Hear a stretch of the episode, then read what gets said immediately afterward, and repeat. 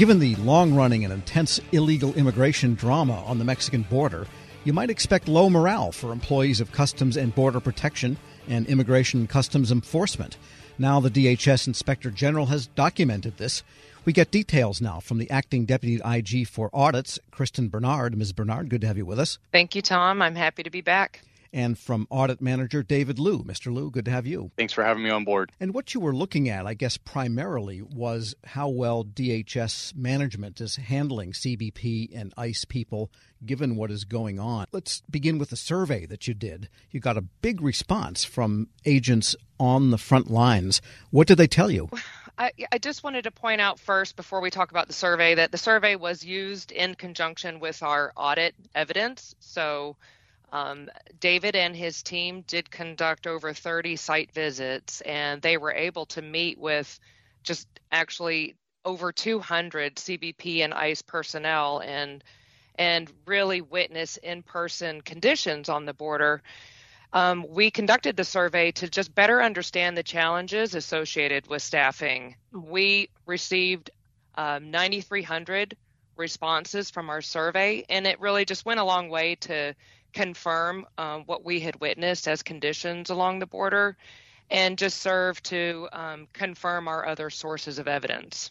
Right. It's probably basic, but we should establish the fact that because of the large numbers of migrants that have been coming and going, and we've seen all this on cable T V endlessly, that is a workload for the federal employees there on the front lines, correct? Correct. That is correct. All right. And so what did they tell you about their morale and how they feel about the job? Is there a real effect there from this surge of migration we've been witnessing? That's a good way to put it, because the health and the morale issues are are really the effect. That's the cumulative effect of what we saw from the conditions, the operational conditions that they're working in. We heard a lot about the burden of the unknown from going on details, in some cases repeated details, in some cases not having advance notice when you would need to travel, and just the duties that they were conducting when they were uh, at different locations outside their duty station. Oftentimes they were performing other duties that were different from their primary law enforcement duties. So I think all of these conditions combined just resulted in what we directly heard from them as low morale, stress, uh, exhaustion,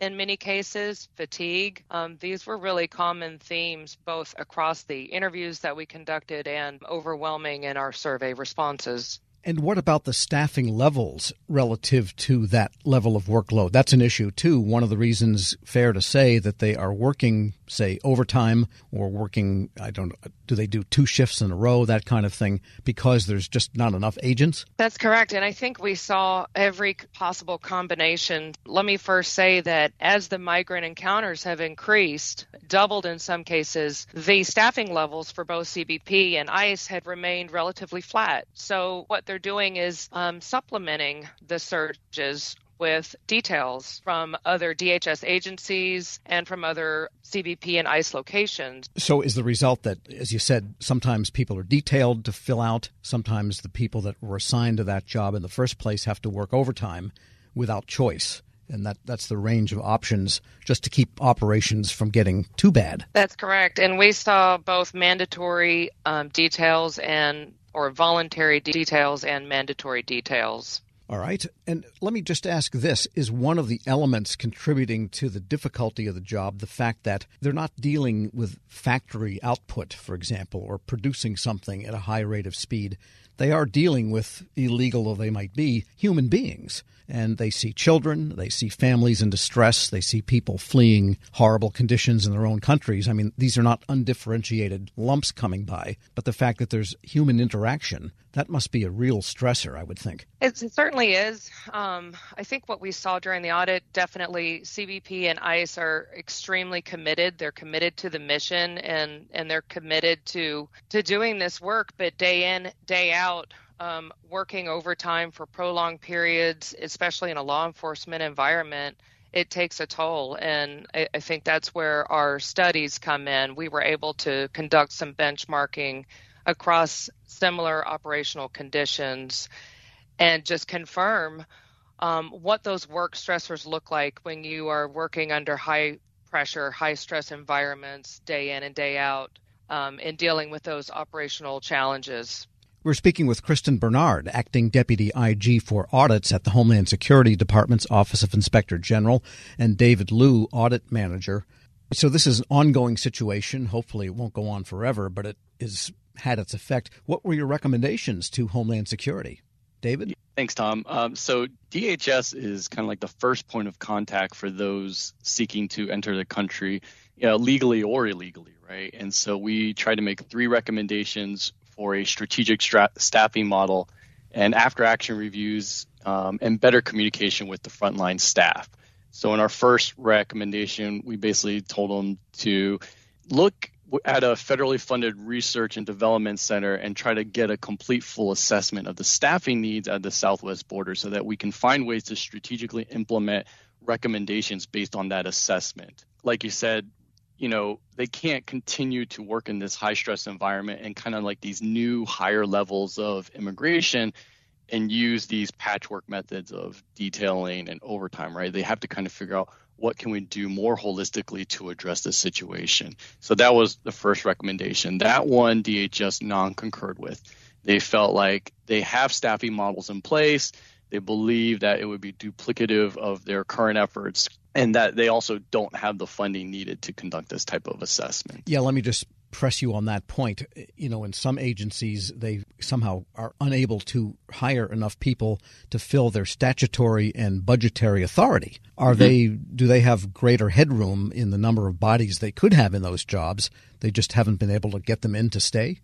Um, so I believe on the data that we looked at, the D H S, like C B P and I specifically, their authorized numbers, they have hired pretty close to it um, every fiscal year that we looked at from nineteen to twenty-two.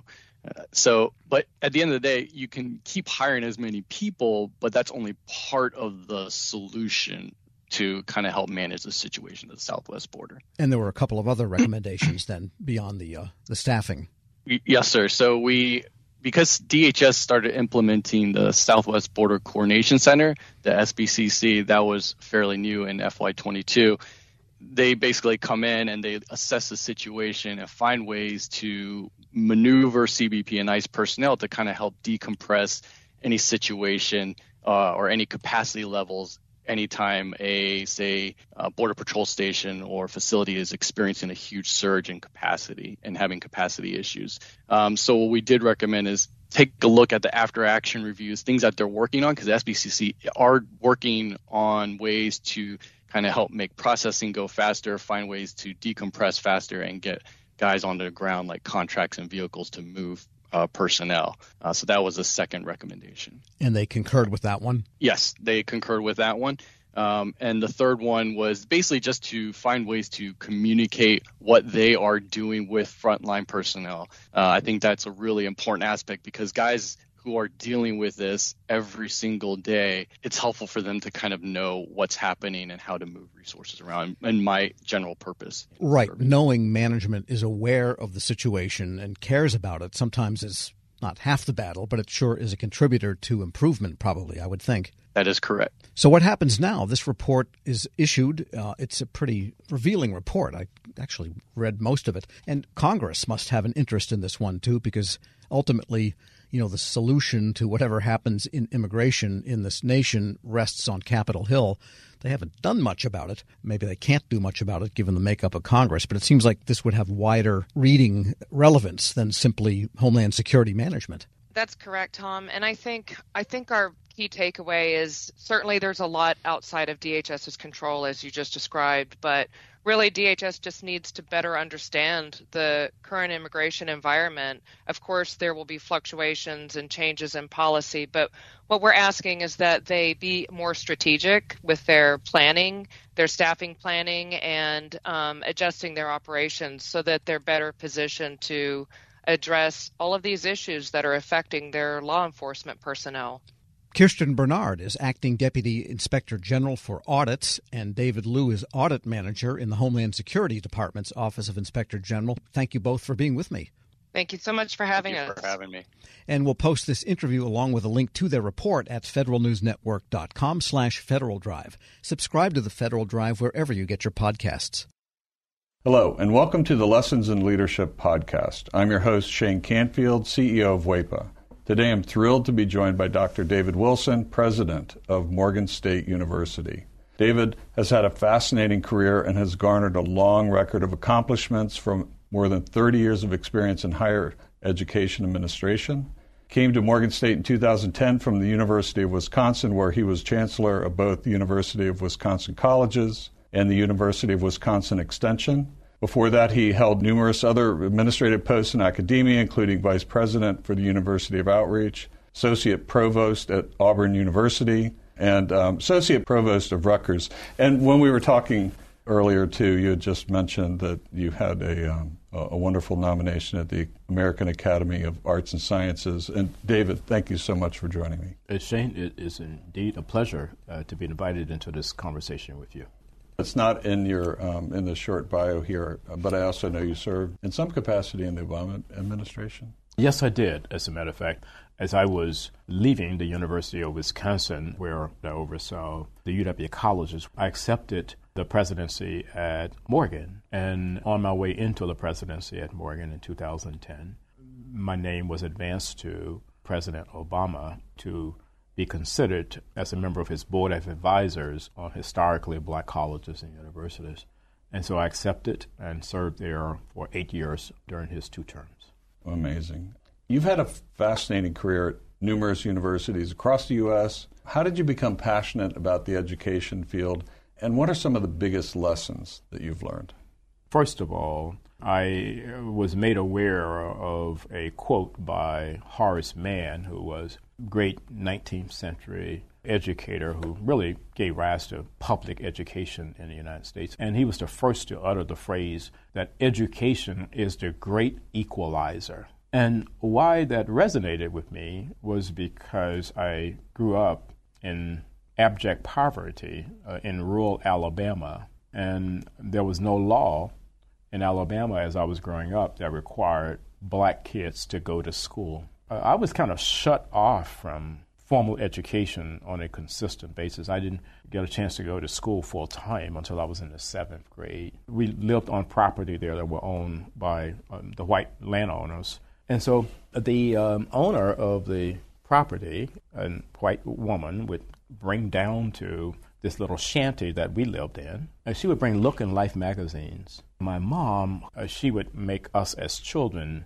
plaster these pages of Look and Life magazines against the wall of this little shanty to keep the cold wind out. I would take a kerosene lamp and go around the walls reading those articles in Look and Life magazines, which is when I first came across the phrase of Horace Mann. Hmm.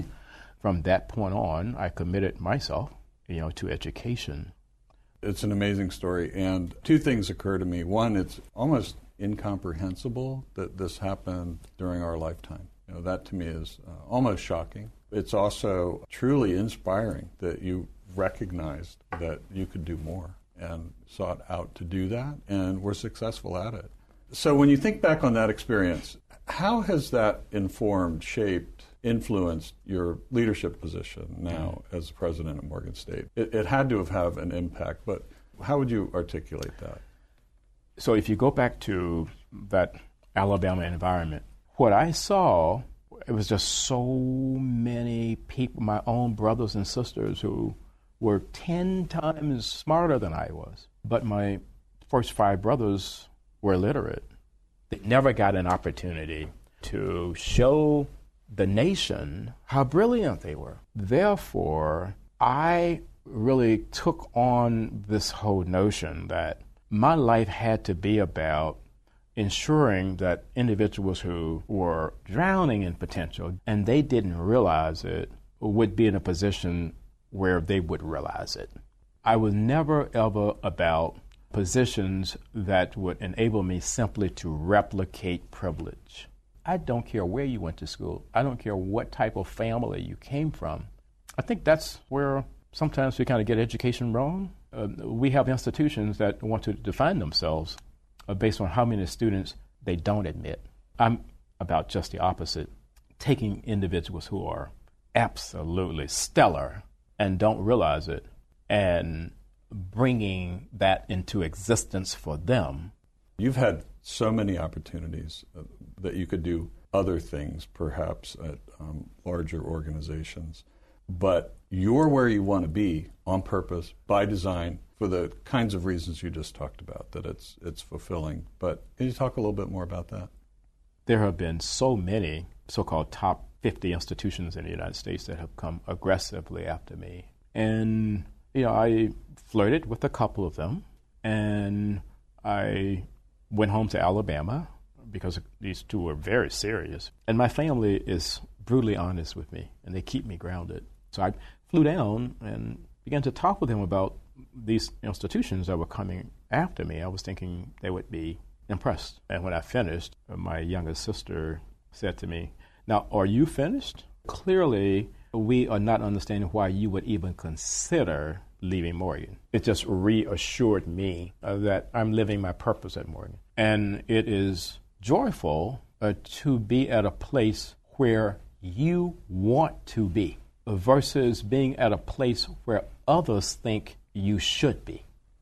One question that I always have to ask, is there one leader or maybe a couple of leaders that have inspired you, that have, you mentioned Horace Mann, I don't know if, if that fits in this category, but what might be a couple of leaders that you remember that, that inspired you, that gave you purpose, helped shape your life? In nineteen eighty-nine, when I was selected as a W K Kellogg Fellow, we had to be introduced to leadership that was different in a lot of ways than the leadership that we had been exposed to. In February of nineteen ninety, uh, Mister Nelson Mandela was released. And that's where I wanted to go and meet Mister Mandela. We had no idea that he would grant an audience, and he did. He granted an wow. audience, and uh, Mister Walter Sisulu did as well. So here I am, having grown up in Alabama. I harbored some anger toward the society there that kept me from realizing my potential, and then kept so many others like me from ever realizing their potential. At the end of a conversation that we had, someone asked Mister Sisulu, "We're leaving this conversation thinking that you harbor no anger towards a society that locked you away for twenty-seven years. Are we leaving with the correct conclusion?" He said, "I harbored no anger or bitterness towards a society that locked me away for all of those years, because I and others like me knew that what we were doing was the right thing. If you commit yourself to doing the right thing, there should never, ever be any space in your heart for anger or bitterness." And that was transformational for me, and why I respect and admire Mister Nelson Mandela and Mister Walter Sisulu today. That is a great story, and it, you know, with all the accomplishments through your life, I'm sure it had a great impact on your ability to to go as far as you have, and you're still going. Well, uh, I, I have a takeaway in, in terms of leadership lessons I've learned. We would be well served as a nation if I think we created these opportunities for young people at various stages to really, first of all, see the United States. And then we need that same opportunity globally. As a result, when you do that, you understand the history over here, you understand the culture over here, you understand, and you got to understand the world beyond an intellectual understanding. You want to think of your maturation in a way where your brain can never, ever, ever be hacked. So that's sort of the way. That's sort of I, the I way that I kind brilliant. of see all of that. You that's know? Brilliant.